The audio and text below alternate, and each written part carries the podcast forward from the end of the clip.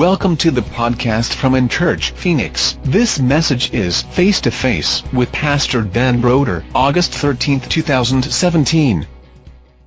This morning I'm going to be preaching a message entitled Face to Face. And this display here is it's for visual and for practical purposes. But I want to start off by reading John 1:1. In the beginning was the Word, and the Word was with God, and the Word was God. He was in the beginning with God. All things came into being through him, and apart from him, nothing came into being. The light that has come into being. In him was life, and the life was the light of men. And the light shines in the darkness, and the darkness does not comprehend it. Heavenly Father, we thank you, Lord Jesus. We pray, Father, that it would be your word that is shared this morning, your truth, Father God, not our version of it. That, God, you would anoint and use your messenger, Father God, that all the words that are spoken, Father God, would come straight from you, that it would pierce our ears and our hearts, Lord Jesus, and anything that's not of you, Father God, let it fall flat on the floor, Lord Jesus, that we are changed by your word and your word alone, Father. We thank you for it in the name of Jesus. Amen. You know, in Genesis 1, God said, sometimes we fail to really grasp the power of God's word. I think even in an abstract way, I think even then we failed to grasp the power of God's word. God's word in Genesis 1's account, he spoke and there was light. Let there be light, and there was. In everything that he said, and there was. When you think about that, when God spoke, there's always followed by an "and there was." The Bible says, in fact, that the word of God never fails to accomplish that which it is sent out to accomplish. There is nothing in this world that can state it has that type of proficiency rate. Nothing is 100% effective except God.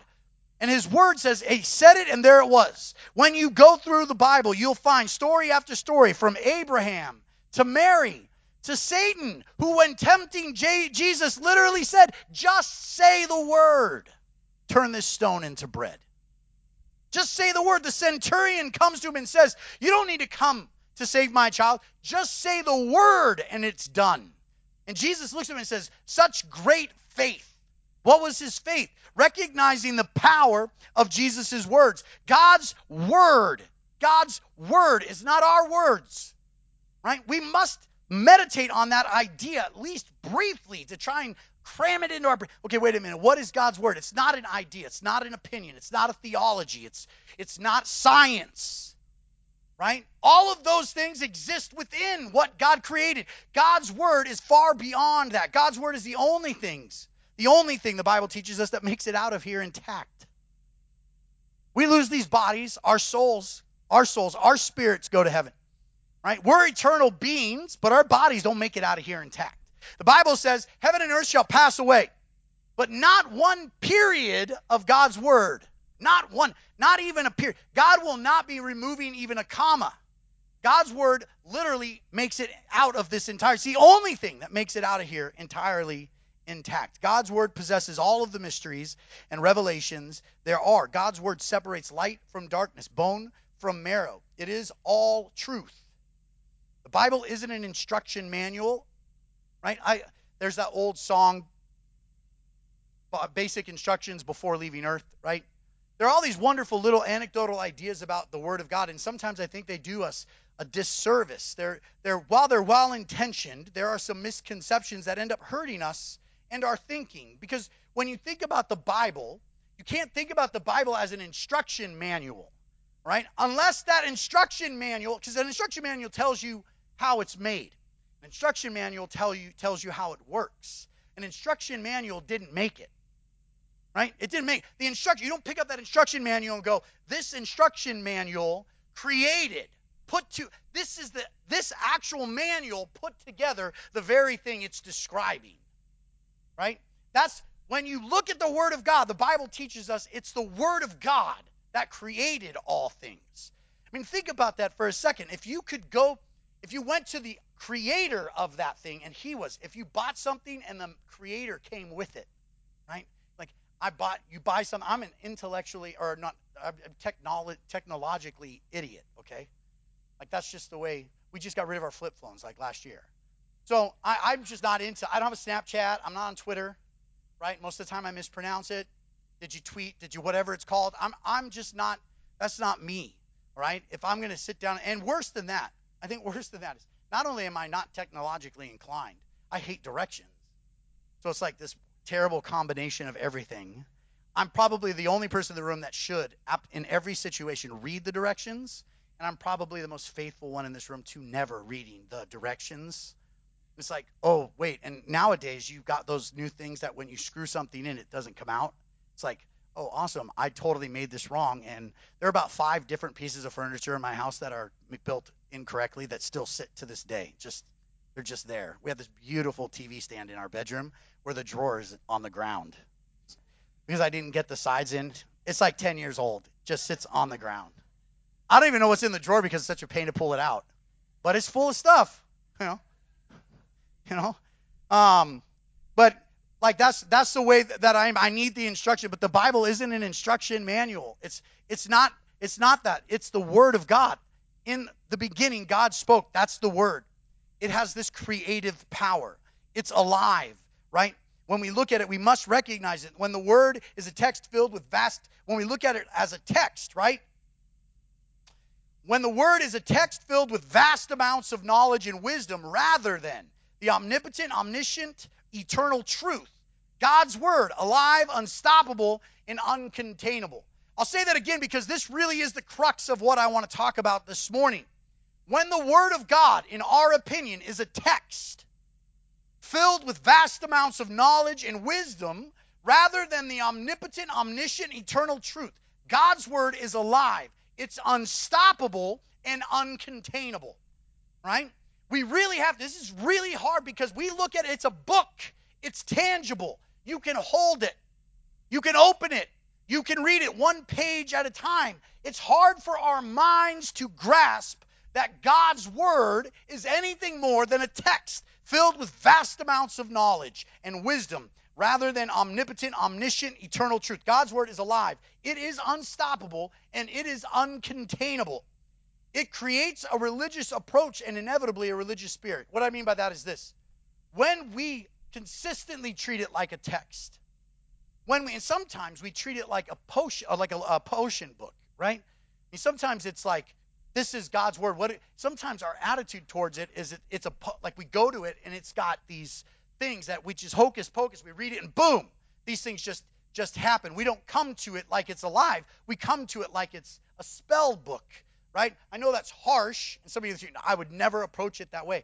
I think at times, sometimes we do feel, we should have at times, if you're an active believer, a Christian who believes in the power of prayer, who believes that God's hand inserts itself into time and space and alters the very realm in which we live in, then there has to be times in which you go, oh man, I think sometimes I have. I've turned to a verse. I've turned to a passage. I've Google searched a word so that I could go to that verse and use it on my behalf. Very similar to a spell book, and that's not what the Word of God is, and it's not just a text. So when we treat it like it's a text filled with vast amounts of wisdom and knowledge, sometimes over a period of time, it creates a bit of a religious spirit in us, right? It goes into, because that's where traditions come from. That's where we go, this is why we do this, and this is why we do this. There's no real personal touch or influence within our relationship with God. But here's the truth, according to God's Word. Matthew chapter 17. 6 days later, Jesus took with him Peter and James and John, his brother, and he led them up on a high mountain by themselves. And he was transfigured before them, and his face shone like the sun, and his garments became as white as light. And behold, Moses and Elijah appeared to them, talking with him. Peter said to Jesus, Lord, is it good for us to be here? And if you wish, I will make 3 tabernacles here, one for you, and one for Moses, and one for Elijah. And while he was still speaking, a bright cloud overshadowed them. And behold, a voice out of the cloud said, This is my beloved Son, with whom I am well pleased. Listen to him. When the disciples heard this, they fell face down on the ground and were terrified. And Jesus came to them, touched them, and said, Get up, do not be afraid. And lifting their eyes, they saw no one except Jesus. Except Jesus. Now, here we have this really important story because one, I think it depicts what we do in our human nature. In our human nature, we want to build tabernacles. In our human nature, we want to contain what God is doing. We go to camp and God does something radical and we think to ourselves, how can we bring what God did at camp home? If we could package it, if we could bottle it, if somehow we could put it into a form where then when we got back, we could just pass it out to everybody, then everybody would experience what we experienced at camp. What the disciples do is the exact same thing. They see Elijah, they see Moses, and they go, whoa! And those guys represent the law. They represent the functionality of that law, the desire to earn ourselves salvation. That's what the law represents. We, in our selfishness, broke our relationship with God. And God said, we said to God, we can fix it. God said, here's how you fix it. Gave us an instruction manual. It's called the law. And we discover that through the law, it's impossible for us to be saved. We cannot live the life we need to live and do the things we need to do in order to earn salvation. Jesus comes to fulfill that law. The requirements that are made of us as human beings to earn the right to walk in the midst of the garden again, Jesus came and made it a way for us to walk in the midst of the garden again. That's what Jesus did. He met those requirements. In this moment, you have the summary of one of the most powerful passages in the gospel. Here, Jesus, in visual display, is saying the law is done away. Moses, Esau, Elijah, no more. There's only one, Jesus. All of the promises, all of the power, everything we're searching for, everything we could write on this box can be found in the person of Jesus Christ. Not in religion, but in the person of Jesus Christ. He became the all and all. That's who Jesus was. When he died, when he became sin and stole the power of sin and death, right?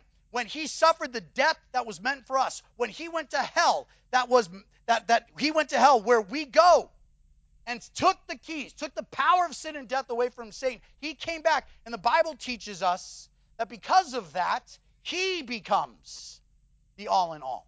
Jesus now becomes everything we're looking for. All the hope you're searching for can be found in Jesus. All the answers you're searching for can be found in Jesus, right? He becomes these things. And in this story, what is he saying? He's saying, look, what's our natural reaction is what? Build a tabernacle. Build a tabernacle. That way, when you need favor, you know where to go. Right? That way, when you need faith, when you need deliverance, that way, when you need healing, grace, when you need guidance, you know where to. See, what he's on the mountain, what they were saying is let's capture this moment so that when we're weary, when we're worried, when the memory of this is fading from our minds, we know exactly where to go. Right? And whether they realize it or not, they're trying to put Jesus on a leash. Right? Stay right here, Jesus, so I know where to find you. Right? So Jesus is going, let's build this, right? And then God says, whoa, this is my son in whom I'm well pleased. Boom! Everything's gone. The disciples open their eyes, and the only one standing there is Jesus. Right? And the Word of God quite specifically says, no one except Jesus, I love this because it's bad English, Jesus himself alone. Right? Double down. No, they saw no one except Jesus himself alone. In case you don't get the picture, disciples, it's just Jesus. Right? In case you don't get the picture, what do you need? Just Jesus. Right? So instead of everything, we want a tabernacle. No, I've done away with the traditions of men. I'm doing away with religion. All you need moving forward is just Jesus. Right? To reiterate this, we find in Luke 24 a similar story. Now, I'll abbreviate it for the sake of time. Here, this is the story of the road to Emmaus. The story of the road to Emmaus is just after Jesus has died. It's 3 days later. And these disciples, the Bible said, are walking on the road to Emmaus, and they're walking together. And they had just found out that Jesus' body is gone. Okay?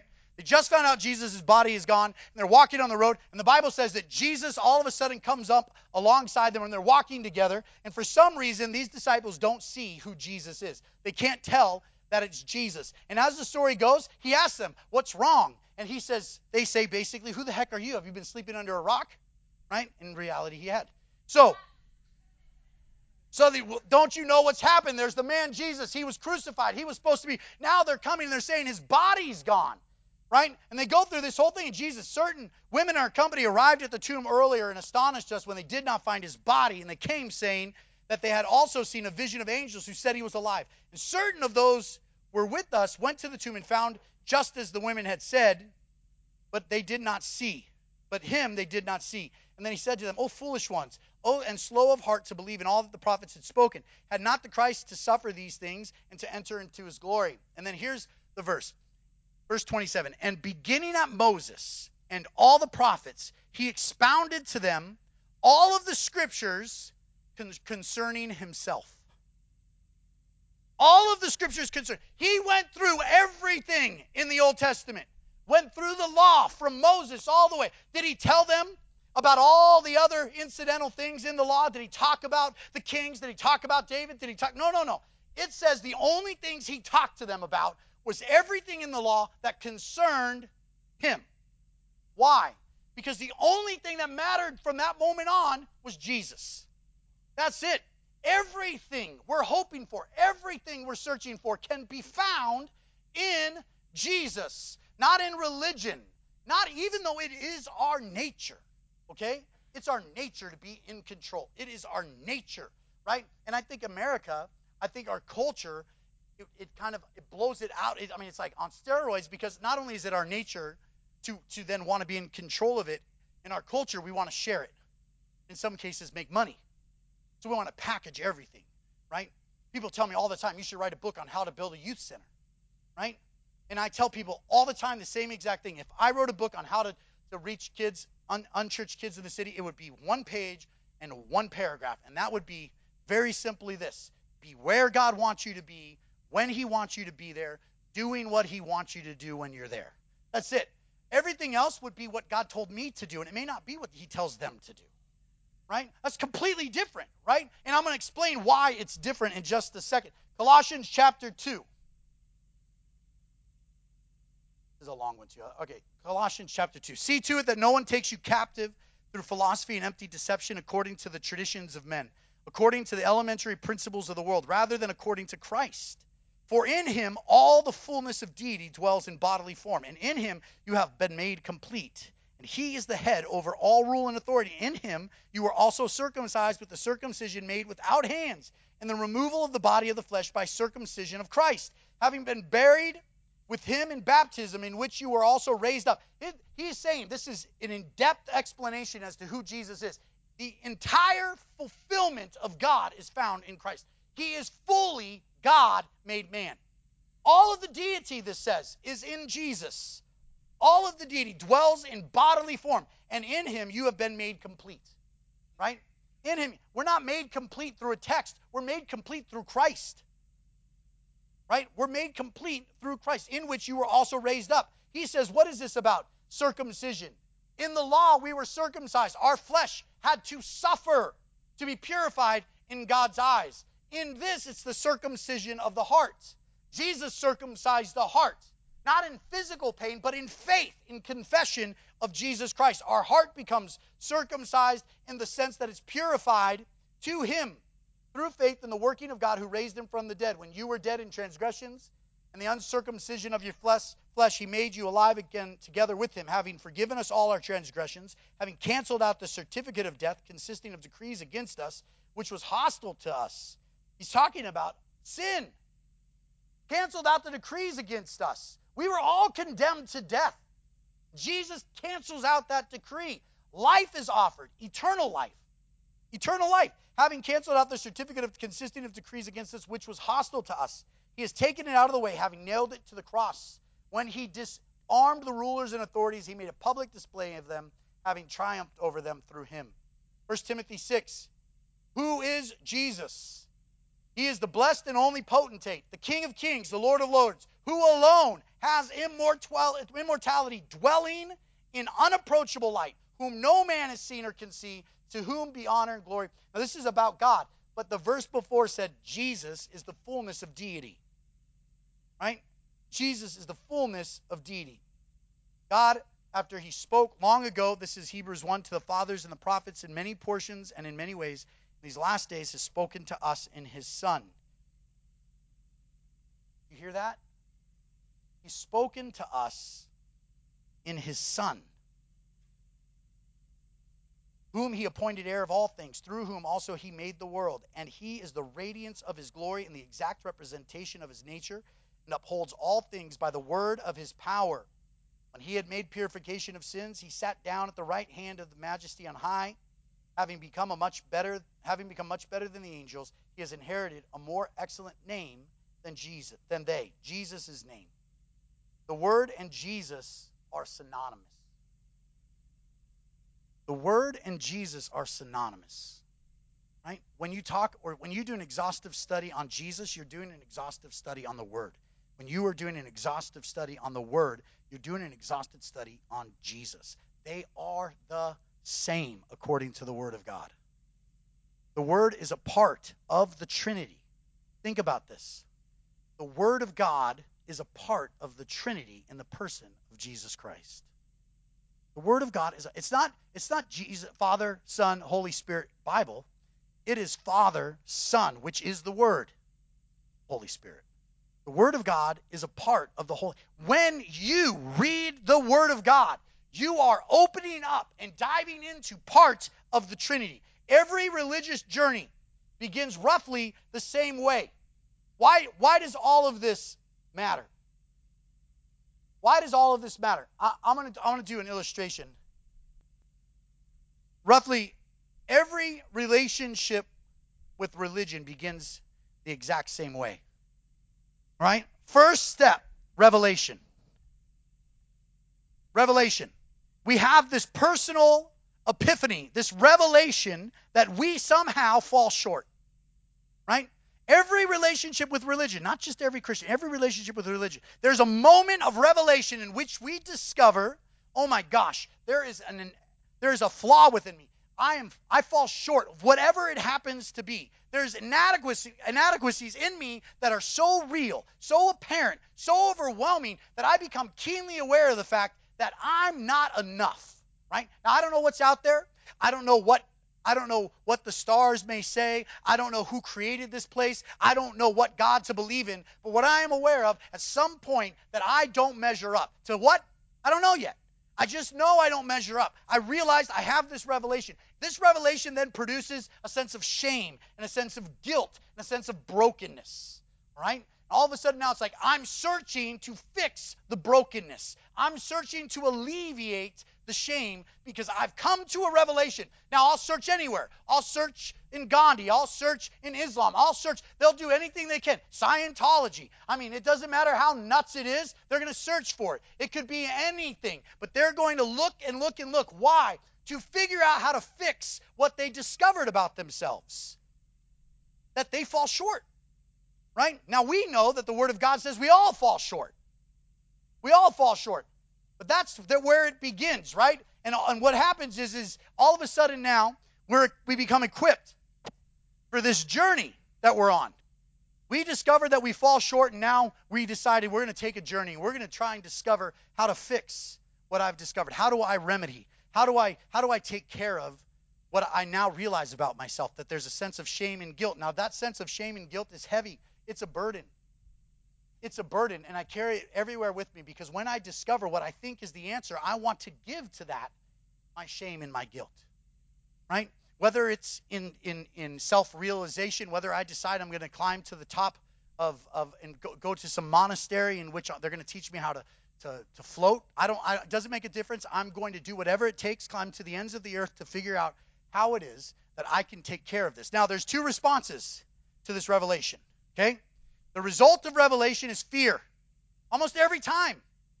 Fear. I don't know what's out there, but if there's something out there, it's not going to be happy with me. Now I must do something about that. Now there are two responses to that fear. Either you begin reaching and searching for salvation, or you begin running from reality. These are the two responses. You can look anywhere in society, you see them. See them in kids, you see them in peers, you see them in workers, you might even see it in yourself. But there's two things that take place. You come to this revelation and you realize, I am not enough, right? I don't know much, but I've seen some pretty wonderful things. And if those wonderful things exist in this broken world, then there's something much more wonderful out there. And if that's wonderful and I am not wonderful, then I fall short. And that revelation produces so much shame and guilt upon me that I begin to set out on a journey to discover, how do I unburden myself from this guilt and shame? And I start searching for salvation or running from reality. As however you respond to that fear produces number three. Either we turn to works. Now all of a sudden I'm searching for salvation. It doesn't matter what religion it is, you guys. Either we turn to works, all of a sudden now I've got to figure out, I'm going to do these things. So I'm going to come to this text and I'm going to find in this text the things that teach me on how I can unburden myself from the sin and from the shame and from the guilt and from the brokenness. And I start working towards discovering how I can do that, whether it's in Islam, whether it's in Mormonism, whether it's Jehovah's Witness. It doesn't make a difference what religion. It could be Buddhism, it could be Hinduism.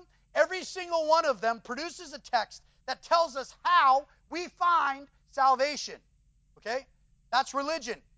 So in this process, we find the fear drives us. And here we have this burden, and we're carrying this burden of guilt and shame. And now fear, right? Now fear. And when we turn to works, we start working and trying to find it. But here's what happens.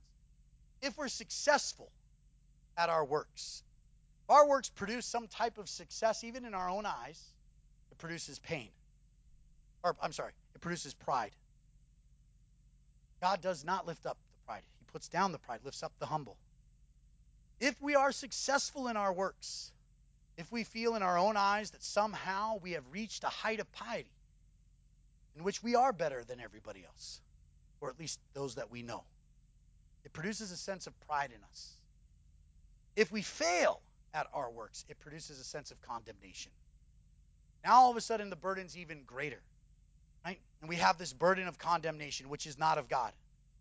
But if our response to the fear in our pursuit of salvation leads us to Christ, not in works, but in relationship, that changes everything. If step three isn't my work towards salvation, if step three is to Christ, if I develop this relationship with Christ, it changes all of the dynamics. John chapter 1, in the beginning was the Word, and the Word was with God. Verse 14, it says this, and the Word became flesh, and it dwelt among us. We saw his glory, glory as of the only begotten Son, the Father. Right? My poor son has to play this part for me. This morning, the Word became flesh. This is probably the most important verse in all the Bible. Because let me explain something to you.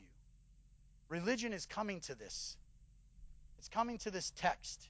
It's coming to a box that we've created in which we fill it with goodies that the Word of God tells us are there. And we go to it when we need it. We go to it when we're searching for it. We go to it, and we've created the system of traditions, the system of religion, in which this is our box. Right?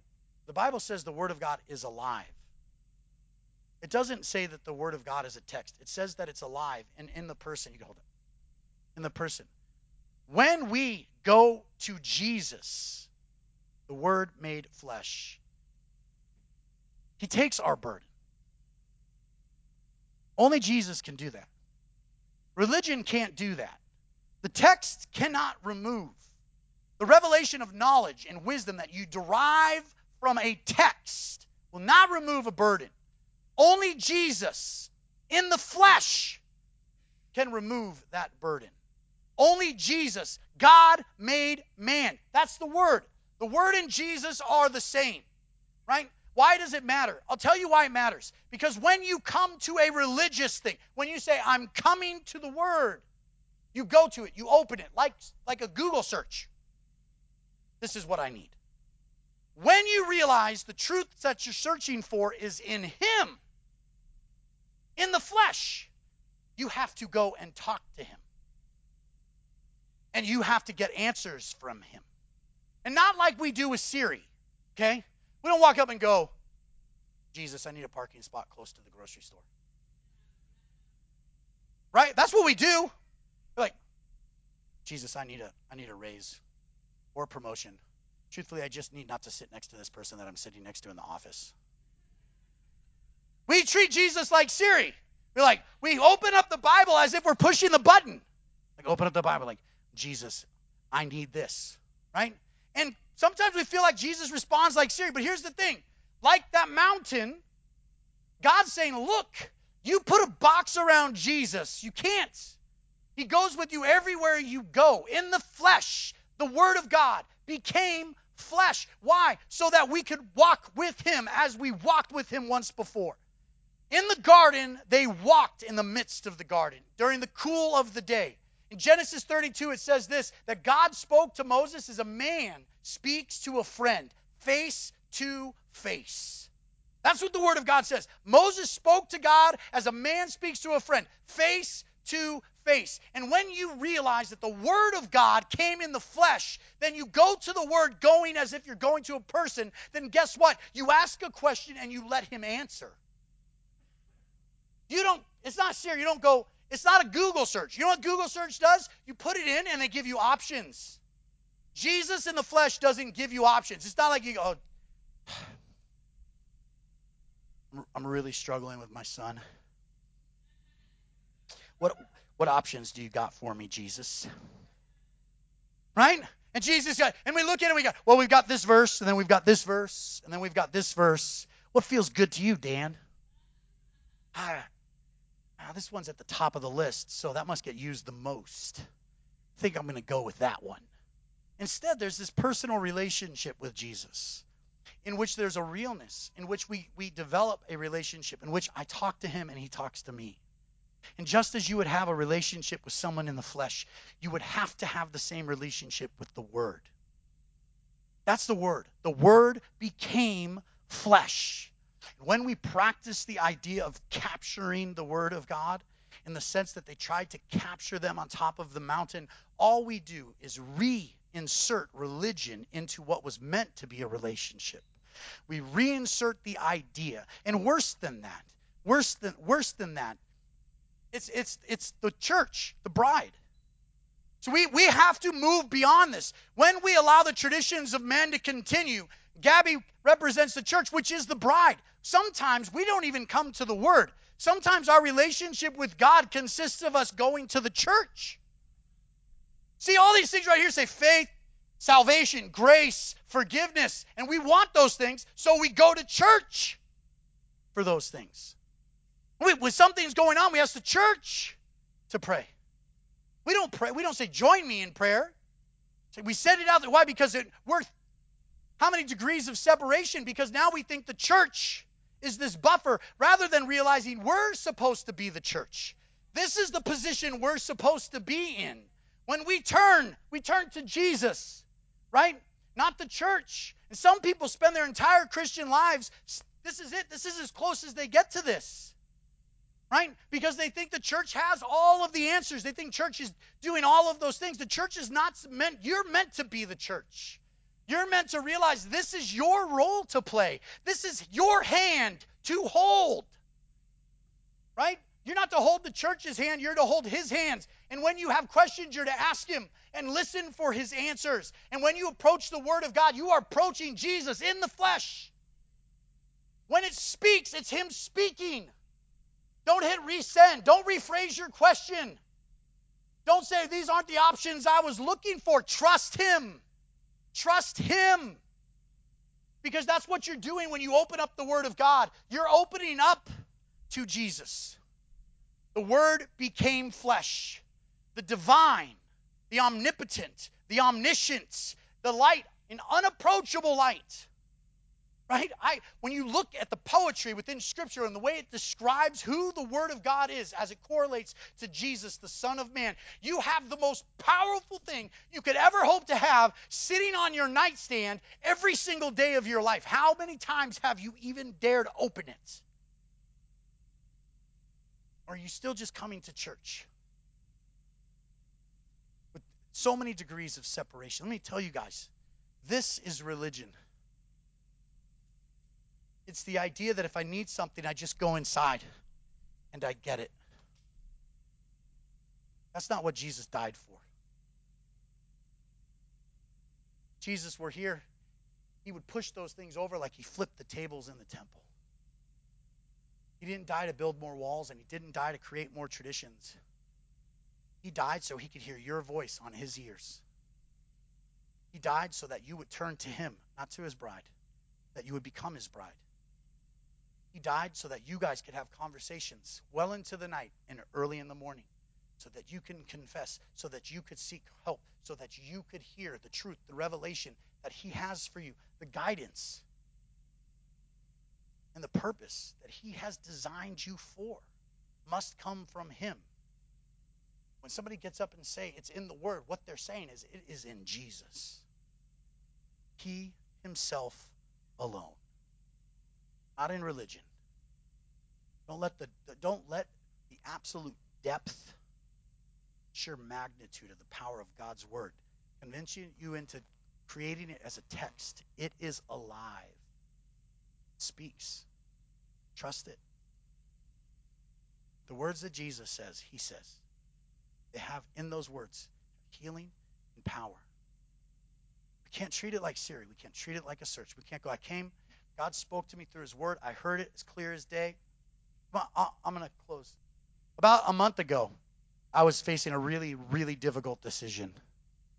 And I was like, I got to make this. I got to do something. I've got to.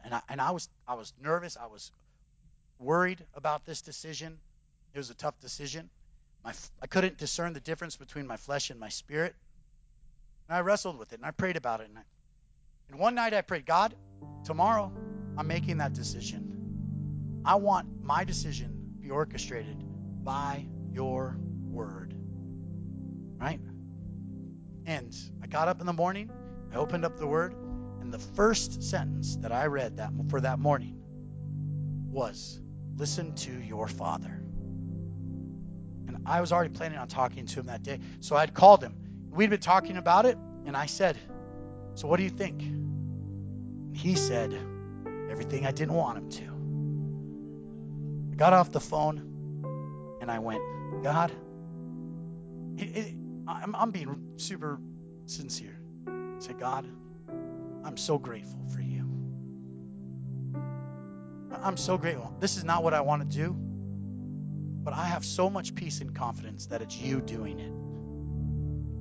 Right? Because your word, you spoke to me. I could have turned the page. I could have said, I don't like that verse. I could have said I was the wrong page. It was the wrong. I could have done another search. But Jesus spoke to me. Right? I know it's Jay. But just for symbolic reasons, I'm going to ask the worship team to lead us in a song. And as they do, I want to challenge you. Instead of letting the church bring it to you, would you come grab that communion? Couldn't imagine what it would have been like on the night to have Jesus be the one that broke the bread. To literally receive it from his hands. Right? To literally take the cup from his hands. The reality is this. You know, when it's Jesus that we turn to after we discover the fear of not being enough, he produces faith in us. He removes the burden. Nothing else can. He produces faith in us that produces works. That's the truth. All of a sudden now, when my faith is in Christ, I become what I couldn't become apart from Christ. I began to accomplish things I couldn't do without Jesus. Not just without Jesus at my side, without Jesus in my heart. Without recognizing that he came in the flesh. I don't want to sign up for another religion. I don't want it to be a hobby. I don't want it to be a problem-solving relationship with religion that I have in which I come to church because it's going to be the remedy for my circumstances. That's not what Jesus died for. Jesus' death on the cross is gruesome and personal for a reason. It goes into the depths for a reason. Jesus did something. That's why the Bible says he calls you by name. That's why he says he knows the number of hairs are upon your head. It's why he says he knows the number of your days. It's not why he says, I saved humanity. It's not. That's why Jesus comes and he says, this is what it's all about. Because I came in the flesh, the word. The very thing that set all of this into motion became flesh, then spread his arms out, took nails in his hands and feet, sword in his side. Why? so that he might offer salvation to the very thing he loves so much, which is us. Which is us. Jesus didn't die to create another religion. He died to have a relationship. He died so that he might hear the very needs, hopes, dreams, and fears that you live with every single day of your life. He doesn't want to be the genie in a bottle. He wants to be the one that walks with you in the cool of the day. That's what he wants. And I'm telling you, there is nothing in all the world that compares to that relationship. There is no amount of wealth, amount of hope, or type of dream that could be better than the relationship that Jesus afforded us on that cross. I think in an unbelievable, stunning way, his hand is always extended. Not once, not twice, but until you can't reach back, he will reach towards you. This morning when we take communion, don't take it because you're supposed to. Don't take it because it's a tradition. Don't take it because that's what you did in Catholic Church. This morning, my challenge is this.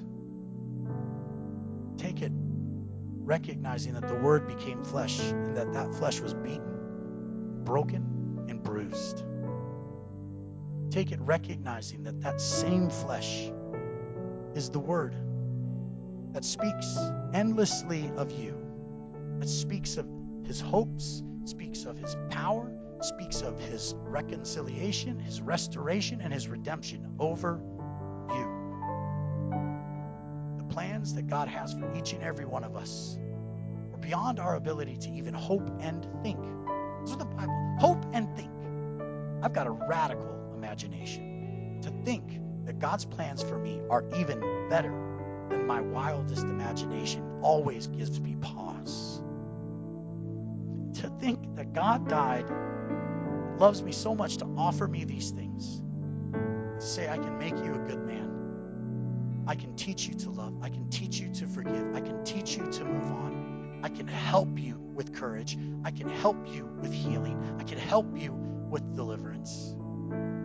To think that he loved us enough to offer those things is one thing, but to think that in order to offer us those things, he had to suffer and die is a whole nother thing. And this morning, when you grab the bread and you take the cup, give pause. Give pause. Thank God. All the fullness of God was in that flesh. Before the stars, before the foundations of the earth, God existed. The Word was there. That Word became that flesh. There is no greater gesture of love. If you question your value and importance, think of that. If you wonder if you're worthy, if you wonder if you matter, if you wonder if there's a plan for your life, think. The Word that existed and created all that is became flesh to be torn and broken and die for you, for me. There's nothing greater than that. Nothing. All else pales. We wonder why he lifted the name of Jesus high above everything else. It's because of that. That a grunt from the author of all things would have rendered everybody within proximity of that cross totally helpless. A grunt. And yet he kept it in. Not so that you would find religion, but so that you would find Jesus. It's far greater. I want to pray. And as they lead us in this song, I invite you, come, partake of his bread, partake of the cup. You just take it, and then you can sing and stand, and then we'll all take together. Father God, I thank you this morning. I thank you, God, that you didn't die to offer me religion or a text. I thank you, God, that you didn't die to offer me a roadmap that I might choose to follow someday. But that, God, the Word became flesh. And that you died And what you have left me is yourself, alive and active. A word that chases me down. A word that pursues me to the ends of the earth. A word that haunts me in my sleep. That finds me in my darkness. A word that pierces my heart. And that word offers me hope. It offers me salvation like nothing else can. And when I partake of that word, when I embrace it, when I consume it and let it become a part of me, it changes me, God. And I find that I am complete in you. This morning, God, let us not move on with religion, but let us, Lord Jesus, find a quiet moment in which it's just me and you. Even if it's brief, even if it's but a moment, God, it's better than 1,000 elsewhere. Capture our hearts and our attention this morning as we celebrate what you did on that cross. As we acknowledge and declare by taking communion that we will follow you anywhere you go, hand in hand, arm in arm. That we would learn to be face to face as a friend. In the mighty name of Jesus. Amen.